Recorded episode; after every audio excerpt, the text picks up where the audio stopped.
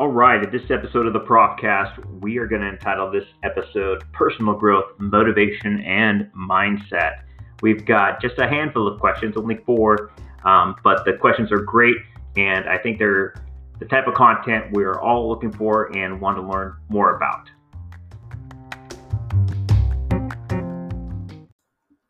To kick things off, we've got a powerful question that I think is on all of our minds, which is how can I keep motivated during the coronavirus pandemic, during this dreadful year, and while living in a semi toxic environment? I'm going to focus on the motivation part of this question um, first and foremost.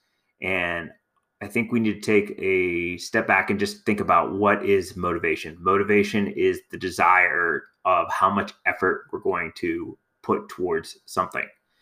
And so I think what the virus has done is it has changed so many other elements in our habits and our routines and our rituals and, and the way that we go about engaging that that has really thrown us off our game.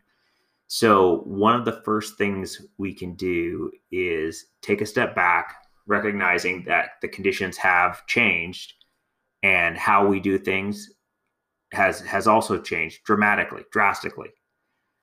And what one thing I can kind of just coach you on is to get recentered on your whys and what's important to you. Um, and find that as a key for driving your motivation. So, what you want to put your efforts in. What makes this really challenging is all that gets jumbled up with the how. How do we go about this, and what do we do on a daily basis? Because now all our routines and our habits are are changed up, and as a result of that, that takes a lot of energy to work in um, with the constraints and the boundaries that have are on us as a result of the virus. Um, in terms of the living situation, you know, I think we all need to uh, take a look on, on, you know, this one says a semi-toxic environment, but all of our, our living conditions. For for me personally, it's it's the isolation, and there's not necessarily a need for me to leave my house some days, but I need that conscientious understanding of um, for me to be a great teacher and a coach and a, and a father and a husband, you know, I've got to do some self care things like get out of the house and go for a walk. And so the why there is the purpose and and the thing that you can find motivating. So you know, uh, several years ago, um, I was on a, uh, a task force at the college that was around like disaster planning and uh, resiliency work. And one of the things that I shared with that group was you know the students that I, I work with it's it's it's remarkable and amazing because you know folks can find a thousand reasons to say they can't. It's latching onto that one i can. And that to me is where some of this motivation comes from is where is the i can what can you do? Not you know there's a lot of things that we can't do right now. Fair enough. That's that's the reality. But what can we do? And um and that can give us some purpose. And when we have purpose that can be motivating as well. So i think those are the the things is we don't we don't shy away we don't go pollyanna um, you know but at the same time we we deal with the reality. As ryan holiday um, talks about the obstacle is the way. And um, and so i think those are some of the ways that we can muster the motivation and then we can form reset the habits around that. And this is heavy work. This is hard work. But i think we've, we've got the capability to do so. So as we think about that um, it, it kind of comes back to this mindset mindset component of things. And the next question was how can a person keep on developing mindset that is so focused without derailed to the surroundings? So the it's not a keep keep uh, focused without derailing. Derailing is part of the process.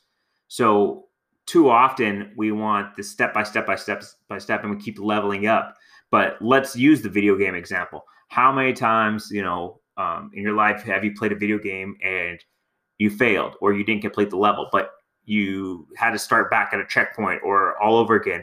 But you did a little bit, bit better because you had a new piece of information or a new piece of awareness, or you did things a little bit differently, or you understood that you've got to approach it a different way. So rather than a straight line, um, to success to that next level. What it is is a series of um, bumps in the road and that derailing. And sometimes those are big derailments. Sometimes they're unforeseen. Sometimes they're little bits. Um, so I think the the next part of that mindset is in when you're developing that mindset is again being focused, but understanding that derailment and setbacks are part of the experience and they're going to be part of the surrounding So how do you incorporate that into the development process is the key. So um, the mindset component of it is just one portion that is going to be part of the the larger context of looking at the goals and the habits and the behaviors and the routines and the rituals and the steps. And and the mindset component is going to kind of be a way for you to reflect and check in on um, those elements. And you might get off track and there might be a good reason for you to get off track. It may not be serving you anymore. Goals may have changed. Um, so that's why we want to do those check-ins. But again that's mindfulness work as well because you have the ability of the reflection and the self-awareness to engage in that. So rather than approaching it of how do i not get derailed it's understanding that derailment derailment failure setback that is part of the journey. So while you're on that journey another uh, person asked us what can i do to reignite my passion for my work? One of the best things that you can do to see if you can light that fire again is get recentered on what is the work why is it important what's what is the contribution and the impact as simon sinek would um, call out for us that you're making with your work. And this can be tough because some of that is is unseen. Um, like i mentioned in another episode is I think the hardest part of teaching right now is the passion for my work is that I get to work with all of you and I get to see you and I get to have conversations with you and I spend time with you and there are these interactions and those interactions are actually less common in a virtual environment. And I'm hearing this from instructors across the the country. And so what I need to do as an instructor, so I'm just bringing this into a uh, kind of a self-reflective moment is my passion for the work is not what happens weekly or daily in the class although those those situations and those um, moments are the doses that that are nice is is to keep me going with that but i'm still thinking about the larger impact and the larger in, uh, outcomes for you all and the results of us doing this work together. It will be long lasting and reverberating and it will it has the potential to change lives and that is what I need to focus on myself. And then it's the developing, like I've mentioned in several other episodes, and even in this one, is rethinking routines and habits and rituals and how I go about things because those have all changed. And it's easy to kind of fall back and, and that lose some of that passion. But I know that I'm doing the good work. Now, everybody's job or everybody's work has the potential to find that good work.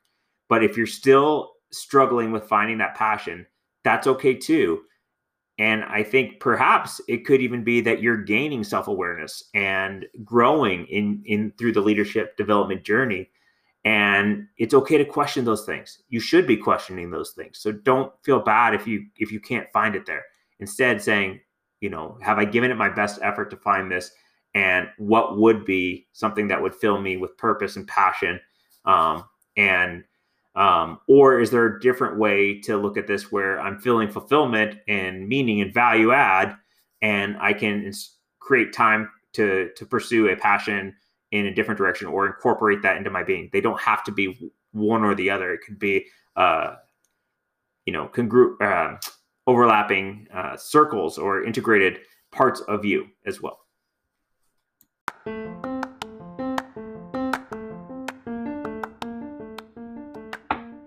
All right, that wraps up the questions related to personal growth, motivation, and mindset for this Profcast. You know, my hope is that uh, by addressing the burning questions in these Profcasts, that you have the opportunity to uh, have some takeaways. I know it's not the same as being in the classroom with you and us tackling these things together and, and um, engaging with one another. And I'm continually looking for ideas and ways to uh, help and, and create that fulfillment, help you stay motivated, um, create content, deliver content, whatever it might be that's going to make positive impact for you. So keep listening, uh, keep up the great work, and I will be back with another Profcast here sh- shortly.